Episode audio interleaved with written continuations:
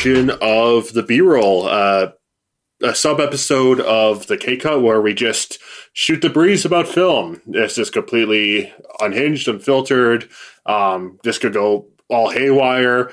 And of course it will. We're all brain dead after a long but successful Academy Awards, the 93rd Academy Awards. So, uh, obviously, uh, this is the K Cut crew. So, uh, I'm here. We've got Rachael. We've got James. So, say hello. Hey, guys. We're hanging Hello. in there. Yeah, so a lot of exciting stuff. But joining us is uh, is a very special guest. This is an Independent Spirit Award voting member who is uh, as obsessed with the Academy Awards as we are, and possibly James is as well. We'll get your feedback on that soon, James. Uh, this is Jianthonnie joining us. How are you doing? Thank you so much, and I appreciate for getting my my name right because a lot of people don't get it right. I was actually going to ask, is that actually how it's pronounced? Because I just I just assumed. ex- exactly how, how it's supposed to be. Well, what if, what if what if people said? Usually, you get Giantoni or or uh, they just say Anthony, even though they just they obviously it's not Anthony, but uh, you, you get some really interesting stuff. I mean, it's it's. I feel like a lot of times people think too hard on it, like when they look at it and they just like overthink it, even though it's pretty. It's a lot easier than it looks. Fair enough. Uh, well, Jianthonnie, I'm glad that I got it uh, correctly because I'm sure with every guest I'm not going to get it correctly. But no, um, that's fair.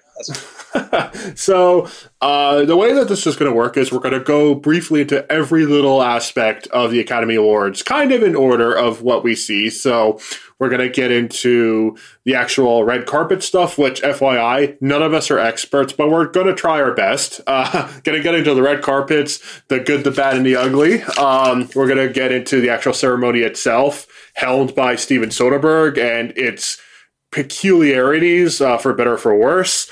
Um, the, some of the speeches that happened, uh, the actual wins themselves, and finally, we're going to overlook our predictions that uh, the three of us made, and uh, Anthony's as well, who uh, you know you've made your own, uh, you know, uh, off of the K cut, but we'll we'll share it as well and see how we did. So uh, let's get right into it. So the only way you can start with anything Oscar related is with the red carpet and you know the way that people are dressed the fashion who are you wearing? And again none of us are fashion experts but we're going to try our damnedest. So uh, why don't we get into it? First off let's get into some some good looks that we have. Uh, rachael were there any any outfits that really stood out to you? Yes, I thought that Regina King looked as royal as her last name. She had a beautiful, beautiful sort of sky blue jeweled outfit that had a sci fi look to it, and it was the perfect outfit to start off the ceremony, and she's my top notch. I have to say, there were a ton of cutouts that looked really fabulous, and a lot of the men looked really striking in all black ensembles. Yeah, the, the the black all day was certainly a look that a lot of people were donning. Like some of my favorite looks, um, like uh, Paul Raci had like this. Uh, it was almost like a heavy metal look. Like his nails were also all black, and you know he had like the the chain at the top of his tux. A really really cool look. But otherwise, he had a lot of great examples. Like um, I believe uh, Riz Ahmed was also like black on black on black, and it just looked dapper AF. And uh, I missed his bleach blonde hair, though.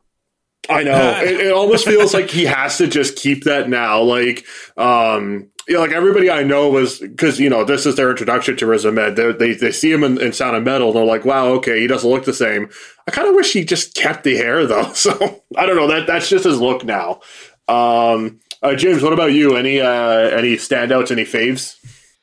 Well, I have to say, along with everybody else, all the guys in all black, everyone was looking smooth in those ensembles. It was like, it's like an outfit you can't get wrong. Yeah, and it's unfortunate because I feel like Leslie Odom Jr. was like the gold variant of this. The gold except suit it was, was like obnoxious. There was too much gold. it was like the garment itself was a little too shiny, a little bit too metallic. Because I feel like if it was more soft, it would have been pulled off. Because with black, you can't really mess it up that way because it just it just works in any type of in any type of texture or, or fabric. But with the gold, it was just a little too obnoxious, right, which is too bad. And if he'd varied the shirt or the pocket square, maybe. right. Yeah, maybe Yeah, like that a mustard tie or something, but it was just it was just a little too much. It almost felt like a golden tin man almost, or like C three PO. It just didn't That's work. exactly what I thought. Oh my like Tin God. Man. But yeah, other than that, I'd have to say, um, though I didn't like the top part, Amanda Seyfried's dress was stunning. Aside from that, Oh, like the frills. yeah, that Mhm. every a lot of the dresses had something weird like that. And then uh, there was uh, Maria Bakalova. Her dress, she looked amazing. Yeah, Very like classic.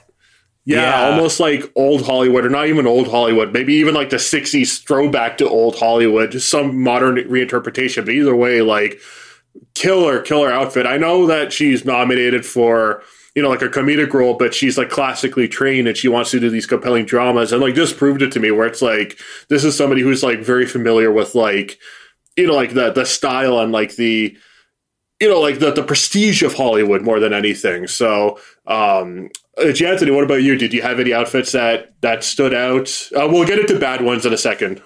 For me, I, I actually really like Carey Mulligan's and uh, Zendaya's uh, dresses. I really like the gold on on uh, on Carrie and, and the yellow. Uh, those were probably, and obviously you guys mentioned already. Maria Bakalova was probably also really good.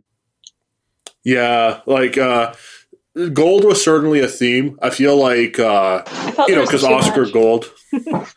maybe, maybe. Well, like in some outfits, like again, Leslie Odom Jr. It doesn't matter; he's still a king. But um, yeah, in, in some instances, like there there might have been. Uh, for me, some of my favorites were her.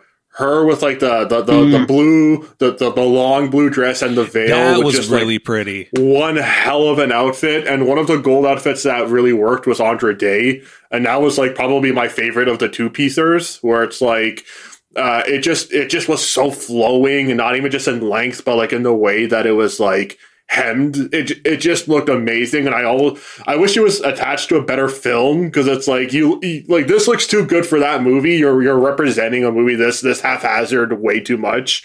Um otherwise big shout out to LaKeith Stanfield who did a bit of everything. He did the gold and he did the black. So he had like the black suit the gold buckle and chain the the yellow sunglasses and dyed hair black nails, but he also had like the white top of his suit. He just did everything and he looked fantastic. And look, he's always looks on point. So I, I feel like he, he deserves that shout out. Who else? Oh, uh, the little bit we saw Margot Robbie, she looked as amazing as she always does.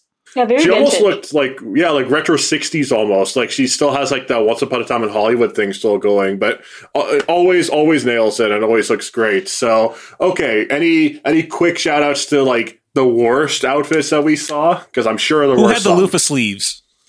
Oh, yeah. Who was that? Was that Celeste? Oh, I think it might have been. Yeah. Who sang the Yeah, Trial like of the- Chicago 7. I feel like it was maybe like a tribute to like the coral reef that like the octopus and, and my octopus teacher was like Stop. hanging around with. Perhaps that's what that was.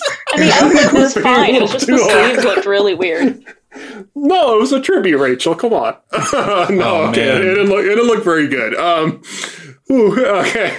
A- Any other? uh Any other really not good outfits or? um I don't I didn't think like there were that Vanessa many bad Kirby's ones. ensemble. I felt that the hair and the lipstick were too severe for this sort of pale pink princess dress, and then the cutout just didn't quite fit. No, and the cutout almost looked like it was hemmed at like the last second, almost, which is like the worst thing you could say about an outfit. And I don't want to disparage her because, like, I'm happy that she was there at all.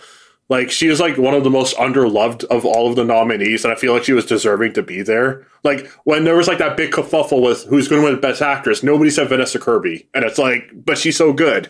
So yeah, I agree. Though it was like a little bit too much of like this rose gold metallic everything. It was a little too much. Oh, we forgot to mention Chloe Zhao and her like very sidestep to what everyone else is doing. Her very reserved outfit. Yeah, Mm-hmm. and like uh, on that note, I'm surprised that um, Frances McDormand wasn't even like more so because she usually is. Like she kind of just shows up in whatever she feels like.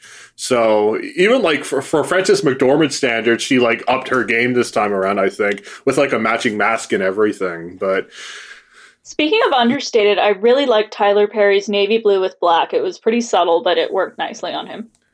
yeah, he he looked fantastic. And uh, oh my goodness, the the name of the comedian who was acting as MC and he did the quiz. Um, Uh, Lo- Lo- Little Little Oh, Murray? Laurel. Lil Rel. Yeah. Laurel. Yeah, uh, he he looked he looked fantastic as well. Like like out of like the presenters and whatnot, he was like one of the best looking for sure. Was he wearing glasses? Too? Yeah, I think he was wearing Yes. He was at least in the Yeah. pre-show. Yeah, I think I think so. Maybe not inside because it was dark, but like I, I'm pretty. If I'm not mistaken, no. Look, he took his off inside as well because like I mean it's indoors. Uh, only uh, Jack Nicholson and Elton John could pull that off. Anyway, so so let's get into the actual. Uh, speaking of glasses, there's uh we got Steven Soderbergh, who's like known for like his iconic look, you know, glasses as well, and uh, that translates to his his vision with these Oscars. And again, for better or for worse, what uh what an interesting singular Oscar experience we had. I mean, first off, it was like shot like a film, like it was at 24 frames per second. So it doesn't even feel like it's live. It feels like it's like a recording. Um He also was shot in, in widescreen too, which was yeah, yeah. I don't remember what the uh, the exact um, specs are, but it was like super wide screen, like super long, and uh, yeah, also like the long handheld. It was typical Soderbergh handheld cameras, just uh, the long panning, and obviously the orchestration of where everybody sat played into how they would be shot as opposed to anything else, which is an interesting setup. Um, yeah, uh, on like the technical aspect alone, and we'll get into everything else. The technical aspect alone, what did you guys think of this uh, very individualistic Oscar experience? I felt it started off very strongly. It had a very good tone, and having Regina King introduced was s- strong. But it sort of meandered over the evening, and I never knew whether we were going to get the fun facts or the clips or nothing in some cases, and I felt they could have kept it a little more consistent. And then there was the ending, but we'll get to that. Yeah, we'll get to the ending. yeah, uh, James, what did you think? I thought, like you said, from a technical aspect, it was it was done very well, and it was definitely interesting for an award show. I mean, it just shows. I mean, Steven Soderbergh is a treasure to the industry, so to have him do something like this, especially com- someone who has like a love hate relationship with the industry, to Mhm. be the producer of the Oscars is definitely something interesting. But I thought the only thing that really I found strange was the order of the awards. I mean, Well, obviously we'll which get we'll to the into. end later, but yeah, it yeah, just we'll, seemed we'll get into the order soon. it is definitely interesting though with everyone's not in the same place so rachael i think you pointed out in our chat that uh, all the every everyone overseas in england was at the bfi Which is beautiful. it seemed like. I was like oh that's fitting. But yeah just you know because you had to be like what was it? I think uh, sacha baron cohen and isla fisher were in australia, and they just Yeah. had like yeah they just had to like casted and them some of the on songwriters screen. were in Stockholm, and Anthony Hopkins was very sensibly asleep in Wales. It- right, which we'll get into all of that in a second because I think the whole Anthony Hopkins thing, for a plethora of reasons, is extremely it's a, it's a miasma. Um, uh, you brought up you know the widescreen, so obviously you were paying attention to like you know how like the the subtleties or lack thereof of this ceremony. I was uh, I was one of probably the one of the most excited about to see what Steven was gonna do because I I don't know if you guys know, but Steven he he has a weird relationship with Hollywood since he was he was he's actually a former president of the DGA, but he also was the guy who took over the initiative to get back people to work for filming when obviously we were doing the pandemic. Uh, he was the, the person who the industry was like, we got to put Steven Soderbergh around the the COVID initiative. So it was, in, I was kind of curious to see what he was going to approach, and I was at first like uh, uh, uh, Rachael said that I was kind of at the beginning fully in into his vision of the show, but it kind of just kind of like I would say probably in the middle. I started struggling with some of the decisions because it was kind of like he was. They, I like the fact that they were embracing the the um, yeah, how do you call it? Embracing the uh, showcasing the, the the nominees. Like they they would talk about them, give kind of a story on how, if for example in sound, I, I think they were trying to explain what what the approach of, of each movie was, and so kind of I like that because usually, like for example with shorts, they started showcasing the shorts, and they usually don't do that. They usually just kind of show their nominee, and they're like, oh, here's the winner. Uh, you have a minute to give your speech and get out of the stage you know and this year they decided to let everybody just talk for for for like as long as as you as as they wanted to to be honest because even the the winner of um of international film another round uh, Thomas went for like I don't even know how long he was talking to, but he gave probably one of the best speeches of the night, even though it was pretty lengthy. But I don't know. I, I think it was it was a start a, a strong start. I really like a lot of the things he he did for the show, like the idea of being more cinematic and uh, kind of like letting the the nominees tell the story more so than than the fluff that we usually get with dancing numbers and like everything else that we usually get. But at the same time, I was a little bit conflicted with some of the things they took out or or being too risky with moving stuff around. So I don't know. I, I feel like overall, I really liked it. It's probably one of the best shows, Oscar shows in a while. Yeah. Okay. Okay, yeah, I feel like um, I'm on the same wavelength as everyone here. There was like uh, good and bad. I feel like the fact that it felt so cinematic, but we didn't really get the clips for like you know the acting performances and a lot of those things. To me, it, it was like something just felt a bit missing, especially because the show itself felt cinematic. It was almost like like an appetizer without the course almost where you're you're giving us this vibe but we're not seeing it but then it would uh, seldom use these clips for things like uh, best animated feature and it's like okay why are some things getting the, these clips and why aren't the other things? And the clips as well felt overly long. Like it, we've all seen better days. So that scene to us is very special the one that they showed. But to like my family who hadn't seen it it goes on for like 45 seconds and it's like this could have been cut down or even like the best picture nominees. It's like you're not going to show anything all evening but these clips are extremely long? Like do we have to see the entire spitting in the cup exchange for from promising young woman? Like definitely not. which it's a great scene but like for timing purposes and the flow of this ceremony it just felt a little a little weird because in some ways this was like shot so tightly the ceremony. I think it start. I think it started pretty tight, and then for uh, somewhere in the like I don't know second hour or the third hour, it started getting a little longer for some reason because it felt like they did a good job at the beginning of like being fast and like getting people in yeah. and out, but then it just started like dragging, and I don't know what it was that made it drag uh, even yeah later in the show. I think the concept was pretty good, and I could see it being used again, but I feel they would need to really tighten it up if they wanted to repeat it. Yeah, it's too bad because conceptually it's actually really nice. And I was like super into this. And like in my review, I said the Oscars felt less about the ceremony and more about, you know, it's about the movies again because it, it, it itself was like a tribute to movies. It felt like a movie. Um, all of this uh, spotlighting of how the how all of these cast and crew members got into the industry all of that stuff was really cool, but I don't know. Yeah, some tightening up could have been done. But speaking of tightening up, now we'll get into the order of things. Since we have an order, and apparently they did as well, and I don't know what kind of an order this was because six nominations in, we um, immediately get to best directing. Um, the shorts are all like separated. yeah, the shorts are all separated. Like, what in the hell? We'll get into the end in a second, but overall, before the best picture, whatever that whatever that was. Overall, the the the, the ordering, like what was going on? Like what was Soderbergh doing? Why was international feature paired up with supporting actor? Why were the actors for lead reversed in presenting? I I don't understand any of this. Yeah, it was kind of strange. I mean, I didn't really understand because they started off with writing, and I thought that was really odd in itself. Like I was like, okay, that's a good starter to reel people in, but it was like and then just the way it kind of followed, I was like, okay, something doesn't make sense here.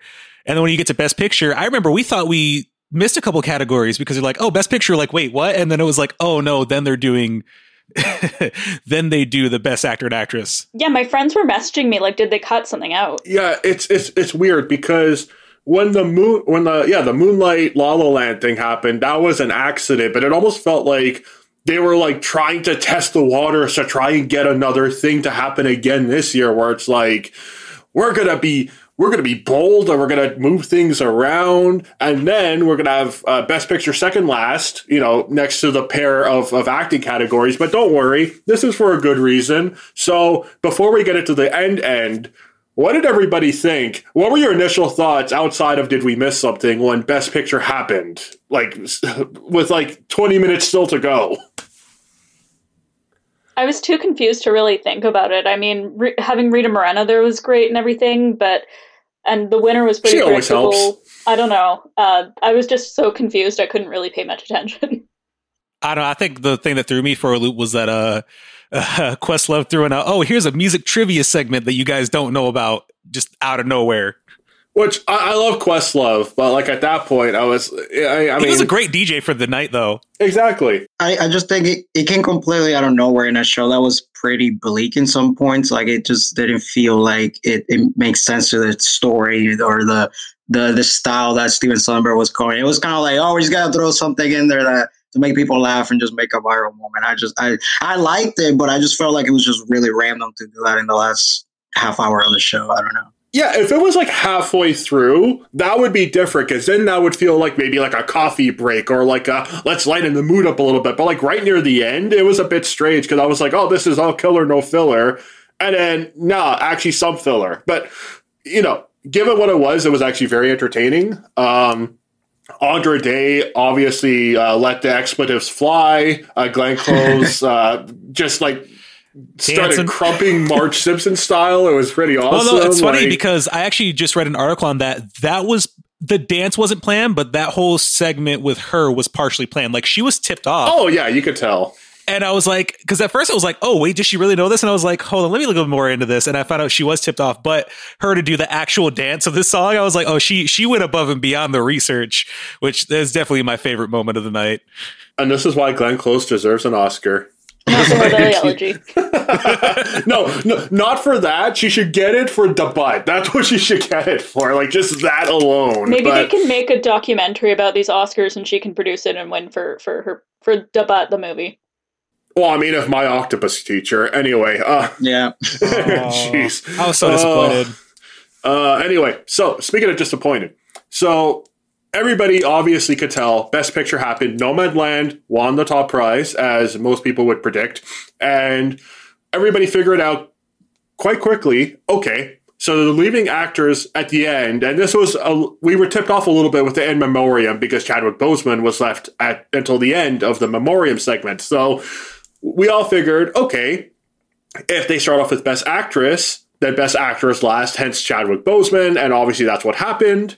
And uh, what didn't happen is Chadwick Boseman actually winning. So instead, it was a Sir Anthony Hopkins getting a second Best Best Actor Academy Award win, and uh, the great star of The Father was actually asleep. Now, let me fill you all in as to why. So, uh, in case you couldn't tell, nobody was on Zoom. So in Australia, Sacha Baron Cohen and, and Isla Fisher were in in some sort of a facility. And you know, James, you brought up the BFI. You had to go somewhere to accept your win, otherwise you weren't eligible. Now, riddle me this: the guy's eighty three freaking years old. He's in Wales. It's four in the morning. It's different to be awake at that time in your bed at home on Zoom rather than at a place where you have to drive back. The guy's 83 years old. They couldn't have cut him a break. They knew it was going to be the last one. They couldn't have like thrown him a bone. And he hasn't gone to award ceremonies in years. Like he wasn't at the last one he was nominated for for the two popes. That's true. That's true. But like in this case, I feel like because he won the BAFTA, I feel like he would have been up. I actually feel like he would have been up, but they didn't throw him a bone. He won. Uh, Joaquin Phoenix, who hates the Oscars uh, probably more than uh, you know, like like most naysayers, yet he has one. He was like stuck on the stage awkwardly. Uh, no Chadwick Boseman tribute, and um, that was quite the ending, but not in, in a great way. Uh, Jianthonnie, what, what was going through your head? The when when they announced that we're gonna go with Best Picture, I was like, this is definitely a setup for Chadwick Boseman. But then when when the opposite happened, because I I had so the way I had it ranked was that I had Chadwick Boseman because I really thought he was gonna go for him, and then I had um, uh, Anthony Hopkins second because I knew that if an upset was gonna happen, it was always gonna be Hopkins. So I wasn't particularly surprised of the upset. I was just I was just annoyed by the way they set it up because you never my rule is best picture should always be last. That's always been the way I always looked at the Oscars and or or even other award shows. I always think if this is about movies and you have a category that's celebrating the best film of the year, in your opinion, that should be the last the last thing you announce. It's just strange to have that two categories before acting, which is like a, a single nominee nomination where you're nominating a specific person and that person is not even there. So like I, I, you're you're running the risk of something like that happening. And I don't know why someone in the room, when whoever pitched this idea, was like, "Hey, maybe we should not do that in that category." So I don't know. I was a little bit. I think it took away from his victory, especially he wasn't there. So, but I, he actually did. Uh, I believe he did a video. I actually watched it this morning. He actually yeah, did his, his Instagram. Speech. Yeah, yeah, yeah. So, and he actually mentioned uh, uh, Bus uh, Chadwick. So, uh, he he did it. You know, he still kind of gave given it like he didn't expect he was going to win either. I feel like uh, Anthony was like, I don't. He didn't think it was going to win. So that's probably also why he didn't show up, or or at least through whatever he was supposed to go. Well, yeah, I don't know. I I felt like it was a mistake doing it that way, especially when you have um, uh, Joaquin Phoenix given that given best actor. Know, of all people. See, if they had, like Rachael said, if they had, you know, the male giving to female and vice versa, like they always do, it would have been Renee Zellweger. So even that was a screw up. she would have handled it better. yeah, and we could have had four or five producers there, and so if someone had stayed home, it wouldn't have been as big a deal. Right, yeah, I, right, I, agree. I you you have a chance that somebody's going to be there. Where whereas like with actor, you never know if the actor's going to be there. So like, it's just yeah. a risk you're running. Because mm-hmm. like somebody yep. could get hurt, or they might have another commitment. Anything could happen. Yeah, and like the picture, yeah. Even if if everybody just decided to sit home, it's still just the picture that wins. So it's still like that big elation of like, wow, Nomadland won. None of them are there, but obviously they were there. But you know, hypothetically, none of them were there. But the picture won, so it's it's different. So I know Rachael, you've talked a little bit. You you're also a seasoned Oscars viewer, so you're you're having like similar sentiments, correct? Yeah. It was interesting. Some of the reaction I heard online was that they felt it was actually disrespectful to Boseman because it was saying we're going to use the fact that you died and that you have a lot of fans as a um as a sort of ratings draw. Now, I don't think anybody was consciously thinking that, but I can understand why people would feel that way. If you're doing anything that's like that outside of like you know an in memoriam yeah i could see why it could be seen that way because you're basically saying your death we're going to use that as the big grand finale. And it's supposed to be a sign of respect, but it can easily be seen as like something, you know, completely toxic to, to somebody's legacy. And look, he lost. So now I would argue that that tarnished him more than anything. And it's saying to the other four nominees, yeah, you're just here to look nice in a suit. Yeah, because this is Boseman's hour. Meanwhile, Anthony Hopkins won. And it's like, yeah, it's, it's very strange. Now, James, uh, Anthony, you might not know this. James here uh, is like a newbie to the Oscars, so this is his first time like partaking in something this grand, grandiose. You know, predicting, ranking. I mean, he went full throttle. You know, James, you watched every nominee, and this is your first Oscar ceremony like like this, participating in this level, and you got shortchanged. Like, how does it feel? It was definitely interesting. I yeah, the abrupt ending was kind of like, really, that's it. But then I actually found this article that showed uh, the reason that he had, and sorry, Anthony Hopkins skipped the Oscars. He was actually in Wales visiting the grave of his father. Oh, so that oh. was the main reason he had actually God, had gone there. Yeah, so oh. it wasn't just that he was asleep. It's like, yeah, he was over there, and obviously the time change and all, but he had actually i think it says he got vaccine so he got the vaccine so he went over there to visit the grave of his father and that's the reason because i think he probably would have ended up being there wow. in person if he had not gone and done that. But yeah it did it does feel like a little short change at the end because it was just like a anthony hopkins wins. All right good night everybody and it was like did they even say good night I, I don't even remember well there was no host yeah. so they usually when the host usually does that but I, they left it to Joaquin Phoenix and Joaquin Phoenix was just like oh I'm just gonna be awkward I'm just gonna be awkward and close the show Joaquin Phoenix is basically Kruger from Seinfeld. he's just like, I don't care. he was saying He said, "Oh, I'm supposed to speak about acting," and I, I don't know. I don't know what acting is. I'm surprised he showed up. I think if Steven Soderbergh was going to go cinematic, he should have kind of like framed it in like a classic three act structure that made sense instead of the way he did it. Like he could have done like the first third have a certain set of awards, and then the middle section, and then the last part is the build up to like the grandiose ones, and do better than just like Anthony Hopkins wins and then end show. Well, maybe he just watched No Country for Old Men. He was feeling that open ending. I don't know. But um, speaking of things with certainty, now we can get into the speeches themselves. For the people who actually did win, I'm sure we all have a favorite speech of the night. But I'm going to go around around the table a little bit, and I'm sure um, you know somebody's going to bring up somebody else's favorite but let's try and highlight some of the best so uh what was one of your favorite speeches of the night and like why like what were they talking about it's hard because like i have like five of them that i really like because there's some of them went with a little bit of humor some went with more serious. I would say for me i'll, I'll do this. I'll give you out of the more serious or more like uh, uh i don't know serious is the word but like more more uh more emotional speeches, I would say I like Thomas because the way it took it took a while to get there, but that's the reason why I kind of like the fact that they didn't have time limits because he built the story and he explained how much this film means to him. So like that was probably in that sense the the speech that I like the most. But in terms of like the one that everybody's talking about was probably uh uh, uh Yoon from from uh, uh Minari. So that that's probably my two two favorites. Yeah, uh, Yoon was was just hilarious. So like I I almost liken her speech like what Olivia Colman was doing when she won the favorite, where it's just this off the cuff. I'm just here. I'm just going to talk about whatever I feel like. Brad Pitt, you produced our movie. I didn't see you once, but now I'm seeing you now, and this is like a dream come true. And she just said whatever she wanted, and what what a legend! I hope she wins another Oscar. Like, place her in something else next year. Get her that Oscar.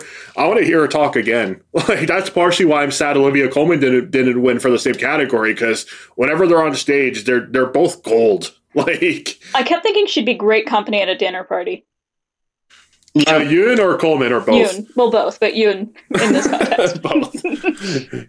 Yeah, just just so charming. Rachael, what was one of your other favorites then? Hmm, well, you guys picked my top two. So, um I really enjoyed Tyler Perry. I thought that he really got to the heart of the issues that he cares about and he was really gracious and really sweet.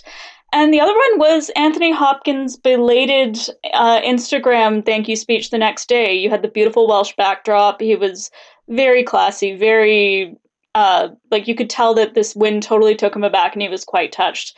Both of those speeches really got to the heart of things.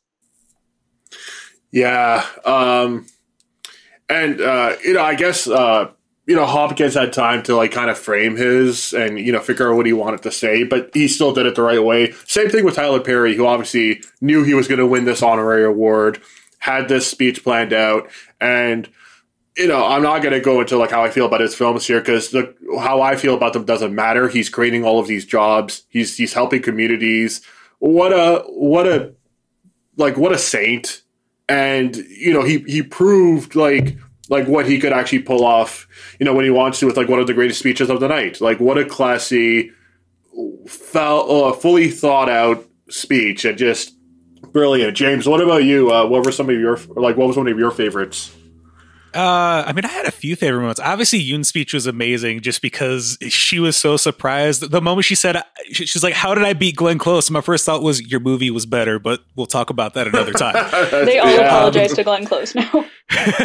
yeah. I mean, obviously, you know, when you win no, over not a for legend. beating her, but because she had to be in that. But like, anyway. right. Obviously, Thomas Vinterberg, I love just because you, you could tell that this was an important project for him. And I also, I always forget, like, a lot of the Scandinavian filmmakers, they're super proficient in English, even though they write in Danish all the time. So just he he was very well spoken, and just you know the stuff about his daughter. Uh, Daniel Kaluuya's speech was great, just because he added you know his humor, but he also had a lot of you could tell he kind of still had that Fred Hampton energy.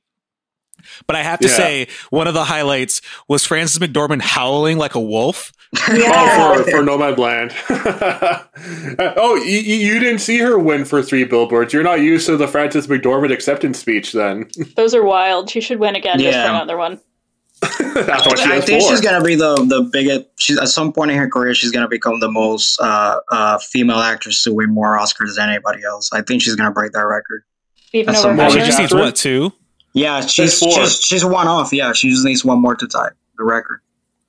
Yeah, and and the the interesting thing is, it's not like Meryl Streep, where it's like one supporting and two best. This is straight up all best actress, like Katharine Hepburn. So that would be like official. That'd be like straight up a tie. Um, Speaking of, of Frances McDormand, uh, I just want to give a shout out to her actual Best Actress win and not the not the Best Picture one. You could tell that she didn't have anything planned. She fully didn't even feel like she was going to win, but like off the cuff, came up with like a really great symbol about like you know the craft, uh, quoting Nomadland the film. Uh, I like work, which is something her character says near the start of the film, and it's something that she obviously holds dear to her heart.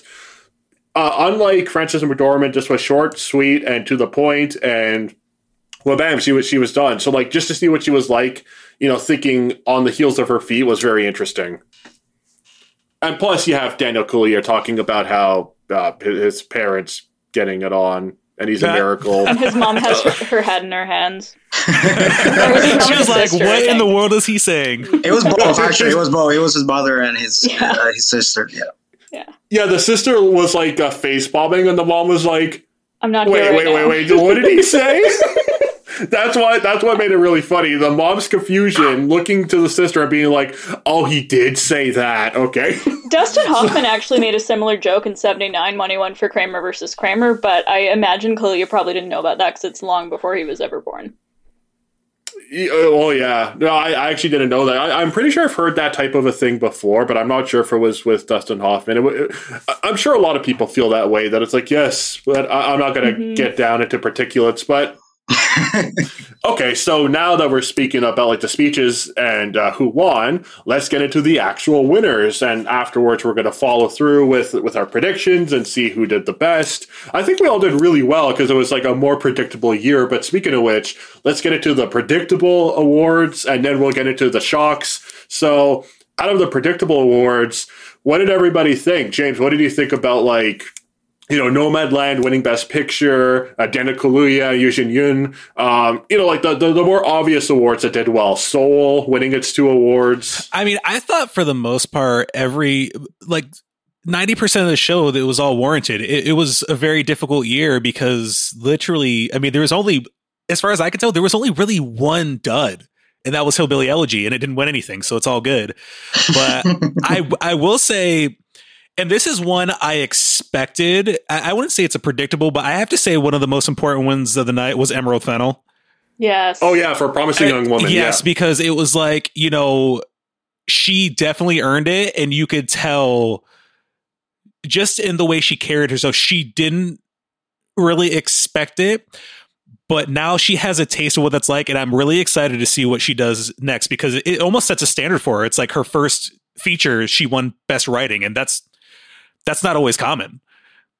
Unless you're like a Jordan Peele, which clearly Emerald Fennell is like of the same um, creative spectrum. So I'm right. excited to see what she does next. I think I mean, they've even know, uh, compared the two movies in uh, previous episodes. With Get Out and Promising Young yeah. Woman, yeah, yeah they're, they're very so. similar with different with different commentary for sure. Now, obviously, Octopus Teacher, I was just mad about. I knew it was going to win. I was like, come on, guys. Do, do well, we really have to? Jianthonnie, this is partially why I invited you because we're the only four people on Earth who think this movie should not have won. And we're, we're like, why, it, why it did should this have been win? a short.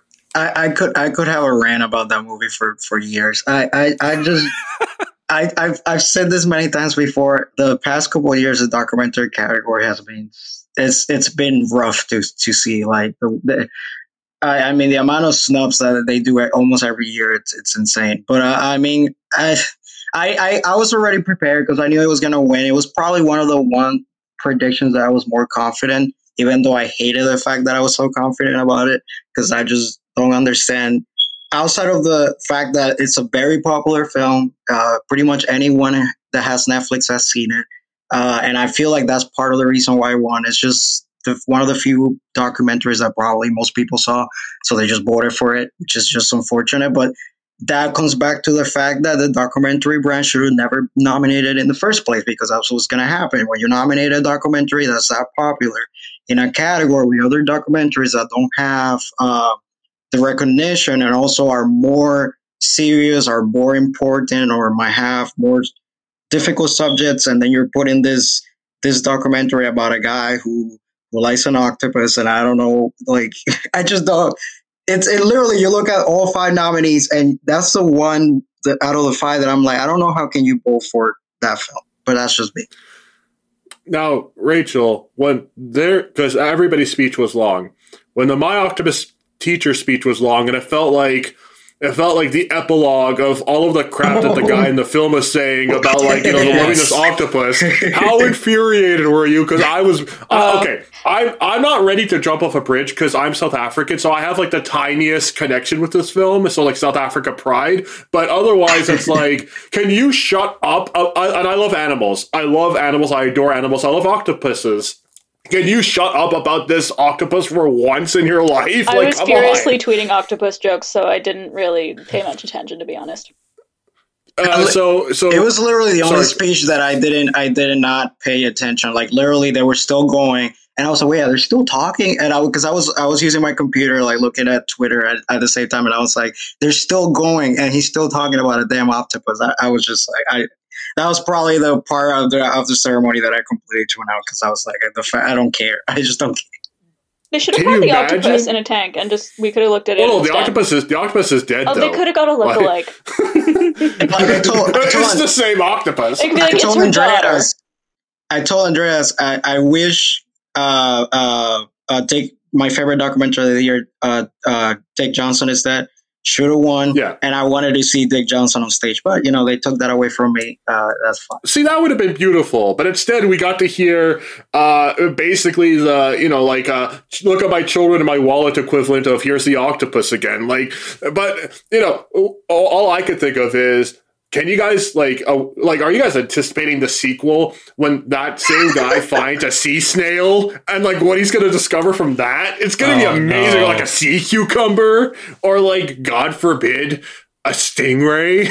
It's going to be amazing. It's going to be the best. Can we do a rally like uh you know how uh we finally got the Snyder cut of Justice League? Can we get like the Werner Herzog cut of uh, my octopus teacher? okay, but would that be would that be shorter or longer? Uh I don't I don't care just as long as he does it. I gotta Oh, say, uh, Octopus did have its good points, though. I felt like all the underwater stuff was really cool. So uh, I know we're trashing it, but those of you out there who loved it, I can see why. So Uh, It's- it's a good was a gorgeous documentary. film. It's a good documentary. It's just not an Oscar-winning documentary. It's just too long. When you're up against collective time and like the crowd pleasing Crip Camp, which was also Obama produced, I'm like, wait, so this is like the you know the the scapegoat film where like you know um, American Factory won last year, so this could be that one. Time is like the best one in my opinion. Collective is like so thrilling. What? Why are you so obsessed with this? At least the mole agent didn't win. yeah, what Oh was well, that yeah, doing thank there? Um, I, I guess they can't nominate Woody Allen anymore, so they have to pick films that feel like his. I don't know. Like, I couldn't tell you. the- in the case of the mole agent, I, I, I, a lot of people also really like that. So like, I'm not. sur- It's kind of in the similar vein as my octopus teacher. That just people have seen it, they love it, and they just wanna, they just wanted to win, and that's pretty much what happened in that category. Which is it's just unfortunate because Time is a better, better film. Collective is a better film. Collective was nominated for for, for uh, international film, and so like Yeah. somehow that's still lost. Like it blows my mind. Well, like Honey, I think it's called Honeyland. The one about the beekeeping last year was the same thing, and it lost both. Mhm. Yeah. An international Uh, film was stacked. yeah. that is true. Which, uh, obviously, another round won for that, but that was an obvious one. Let's all pick one shock each. So I'm going to go Oh, I, first. I, shot, with, I shot best song. Okay, okay, okay. Never mind. You took mine. Go ahead, Rachael. okay, okay, okay. Because I have like an emotional stake in this over Husavik, and I, I will admit I'm devastated. And you know, the elves and I were all crying together last night. But Iceland represent. I liked her winning. I will admit, I liked that song. I would have been annoyed if the Italian song won because I no hate to Diane Warren, but it was kind of mediocre. I don't know. Um, so I was like, that category could have gone to one of three songs, I think, and swerving that way was really kind of interesting. So it was a good win overall. I felt sad for the people of Husavik, though.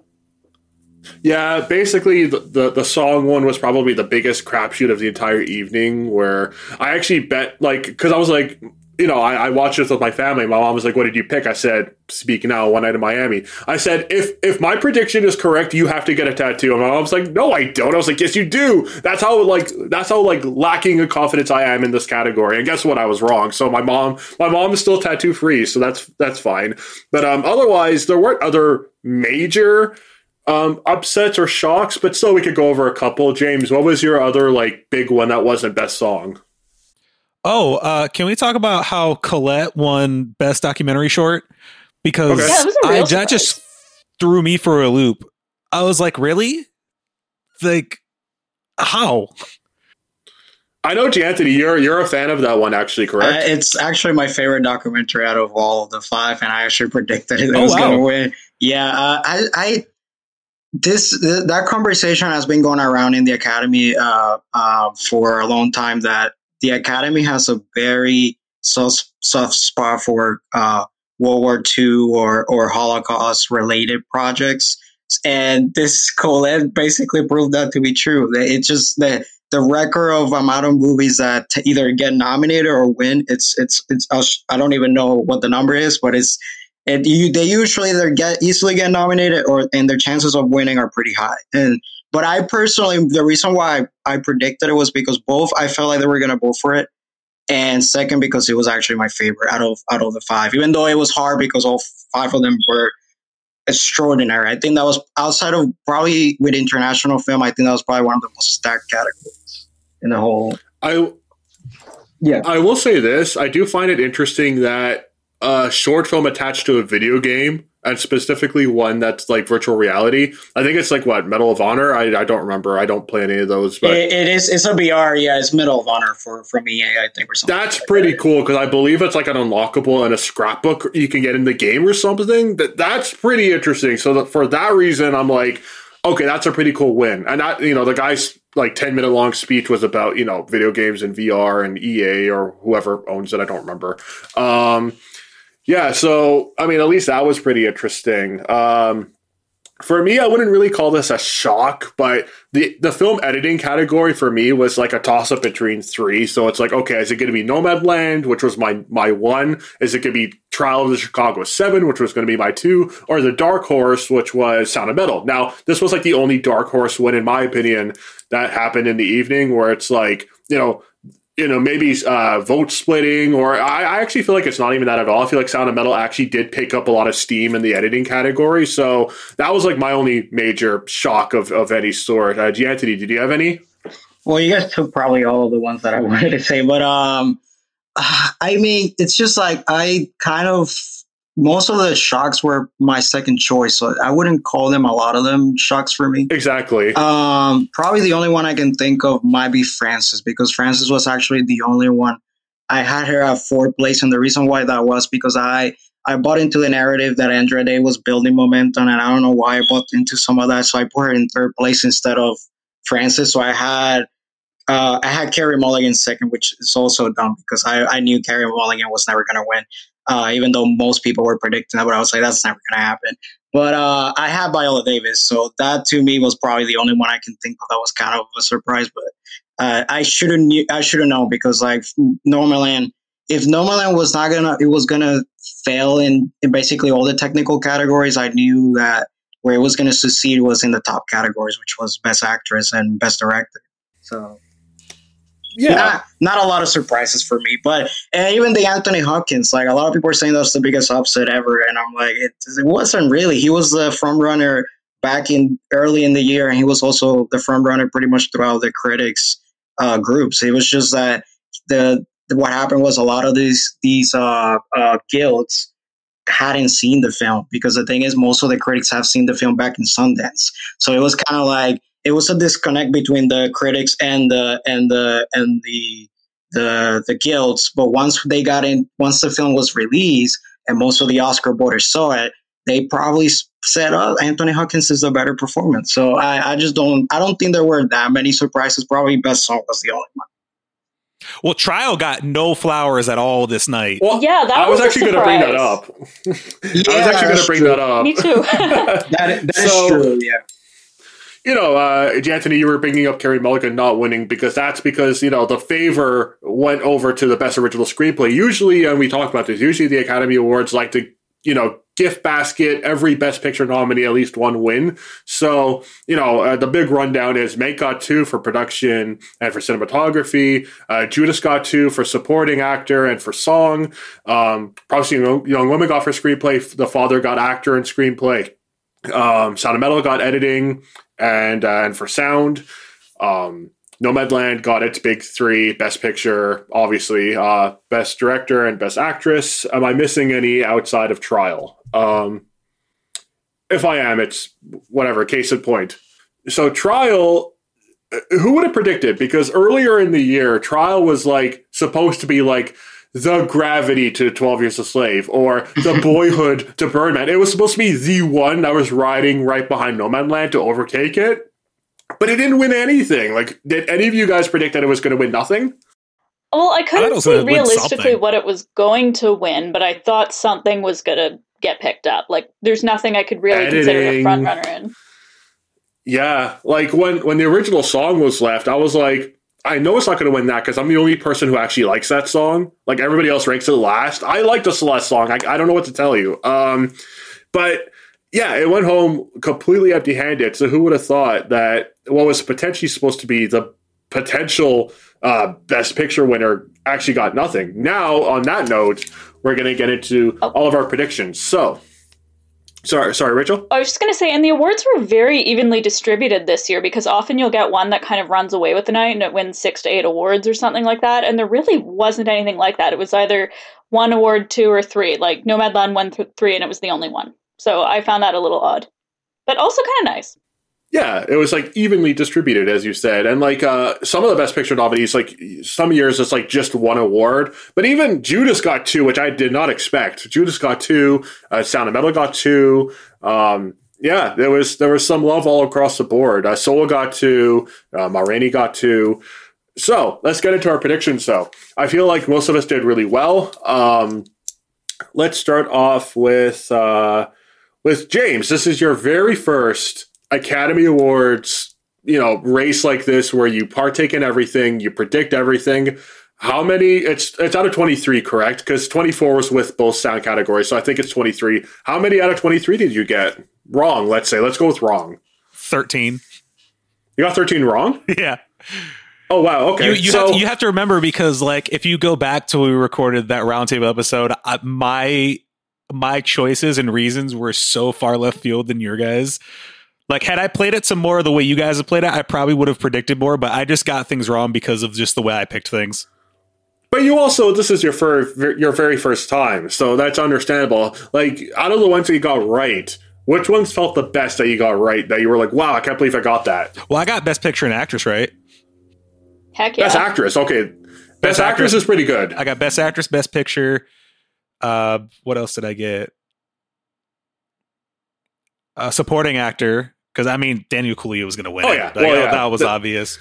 But like like like best actress, were there anywhere it's like it wasn't so obvious that you were like, wow, I can't believe I got that one right. Like Frances McDormand's a good one, I would say. Yeah, it's funny because I had Nomadland pegged as the winner for Best Picture because I personally considered that the safest film out of all of them. I mean, in a sense, it, it's safe, but it also isn't. I feel like it, it still is doing. Uh, Chloe Zhao's got a, a her own type of a cinematic language, which I've compared a little bit to Malick, a little bit to Linklater, but it's like completely her own thing that I really like. So, Rachael, uh, you're heavily into this this type of thing. You know, you you've been predicting for a number of years. How did you do this year? It was interesting because I did about as well as I used to before I started watching all the movies. This was the first year I saw all the nominees. I think last year I got eight wrong. It's usually in that range. This year I got seven wrong. And so there were a few that, you know, everyone missed, like Best Song and Best Actor.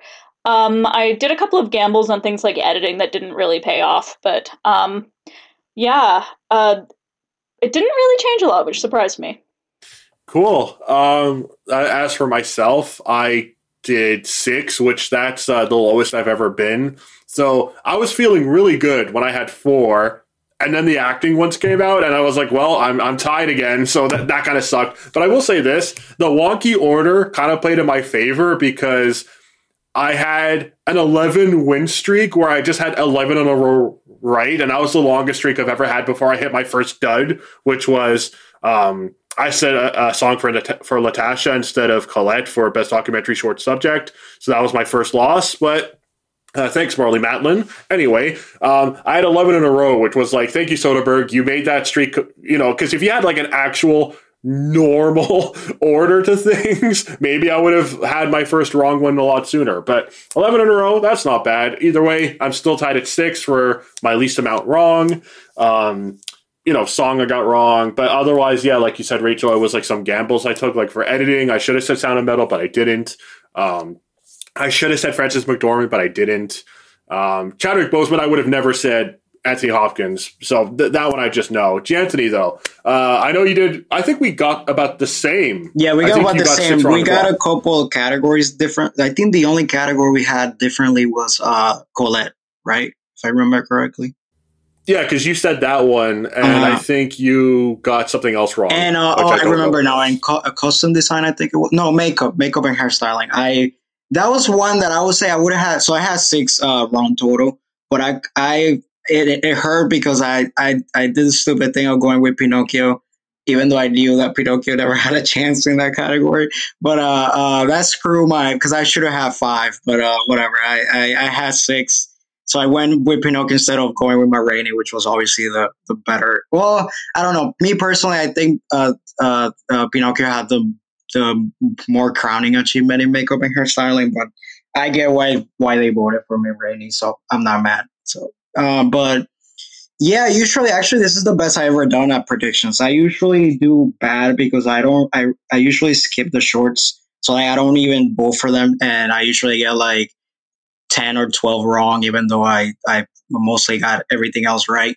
But uh so this year that I actually watch every film, I I did a lot better I usually do. I usually do better at predictions of the nominations. Like I usually get like 80% right at nominations because I don't know. I, that's just like I tend to predict that more than I do who's gonna be the winner. I guess I don't know.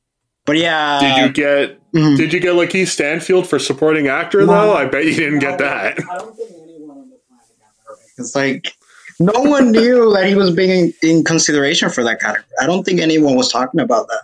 So like, how do doesn't make sense? if you go to Gold Derby, he's not even there. no, no one predicted it. It came completely out of nowhere. And and then the question was even even I think Stanfield was making fun of it because he was like, "So who's the who's the the main character in this movie?"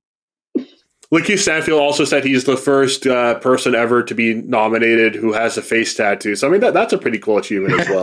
So I mean he deserves uh, it. I just think it was strange that they they made that decision. I don't even know how that happened. I don't. I, I, don't know, but I'm happy.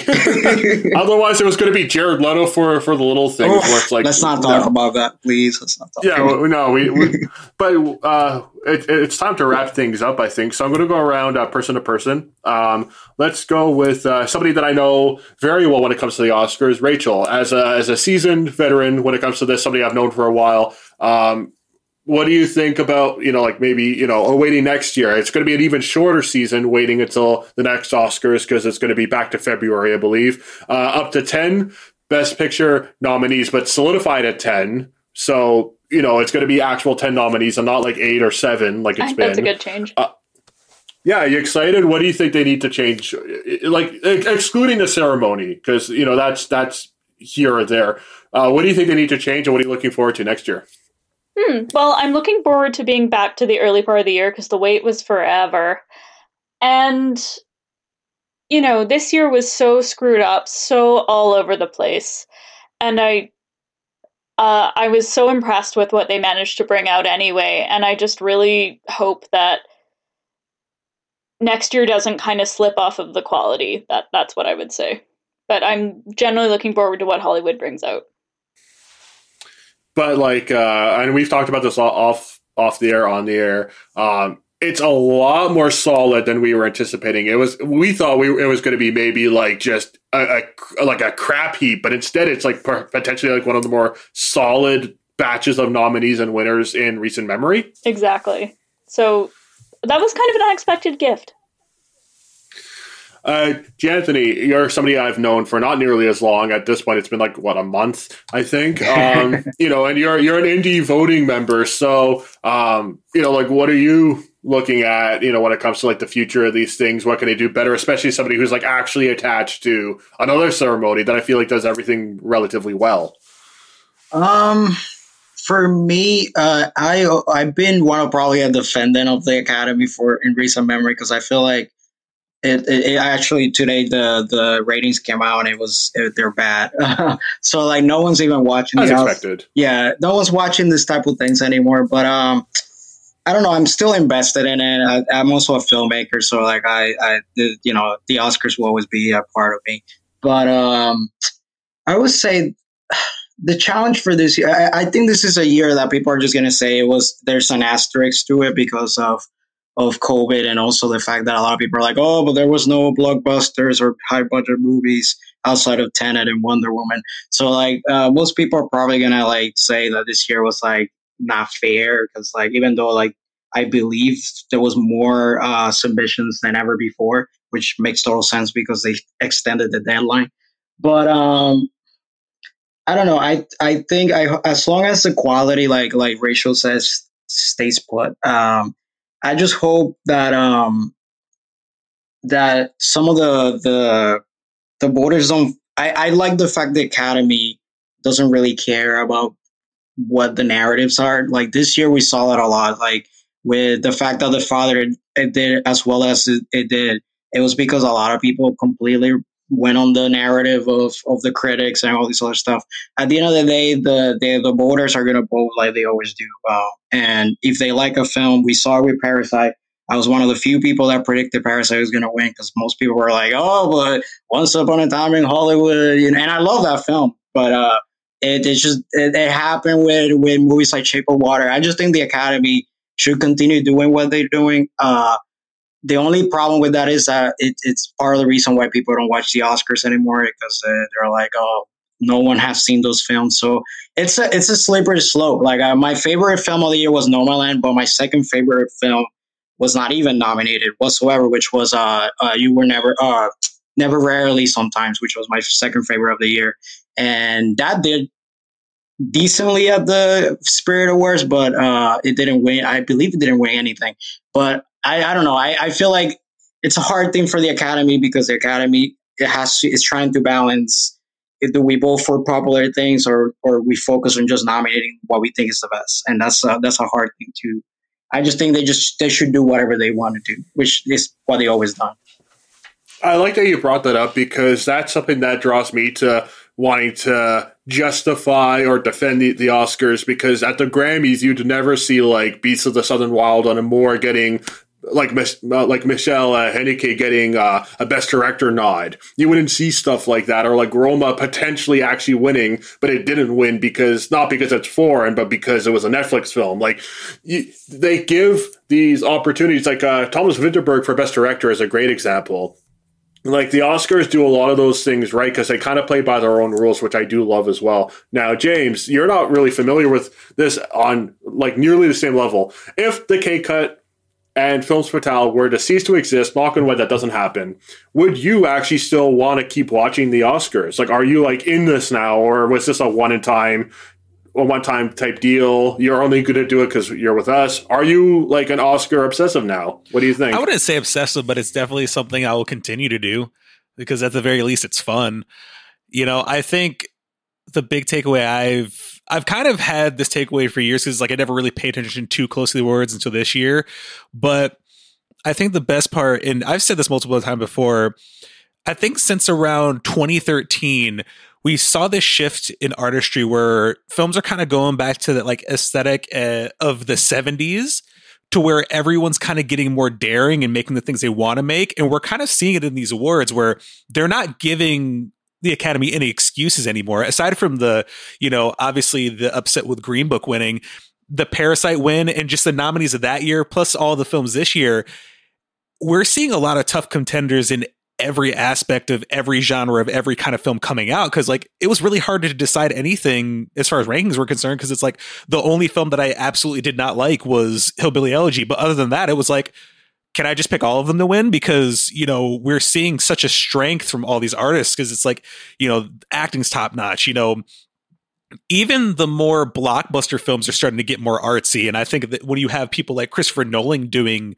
kind of, you know, tiptoeing in both realms, or like, you know, think about like what Tarantino does, you know, or like he- Aronofsky. or yeah, you know, they make art house accessible, and I think that we're seeing a lot of that now. And I think you know the or you know, let's take a the wins Get Out got, or you know, or even Promising Young Woman winning best screenplay, best original screenplay. You know, people are appreciating art again, and they're not all about the fluff because it's kind of being obscured now. But the way that I see it, that was happening in like the, the late 60s and, and all of the 70s with the Oscars. Does that mean that we're going to be getting Chariots of Fire and Gandhi and and Out of Africa happening again? God, I hope not. Uh, so I It's so hard to predict. it's the way things go, I guess. So, I also like this uh, format. I think if whoever they get next to do the Oscars, I think they should kind of continue this more cinematic format, but just tighten it up. oh, can you imagine if they got like Jodorowsky? I mean, he's still alive. That, that would be interesting. If they got Honestly, like, I, I I think uh, Denis Villeneuve. I think he- they should get him to do it. Forget Well, that. I want to see maybe- Guy Maddin the Oscars. Maddin's no. Oscar. it would be silent. There would be like title cards. Yeah, Oscar, Oscar, Oscar. There would be no winners. It's like, oh, oh, egads, here comes an award statue, and like the, this thing rises from the ground. Anyway, I think that's a very good And his mother's screaming from the balcony. Horse heads everywhere. Uh, anyway, I think that's a fantastic note to end on. Thank you all for listening. Uh, thank you, uh, James and Rachael, for uh, and congratulations on completing your first entire Oscars, watching every nomination. And I hope it was worthwhile and it was fun. Watched over Anthony, fifty movies in a month. I know. welcome, welcome to my life, I guess. Uh, Jianthonnie, thank you so much for joining us, and uh, that was that was this edition of B roll.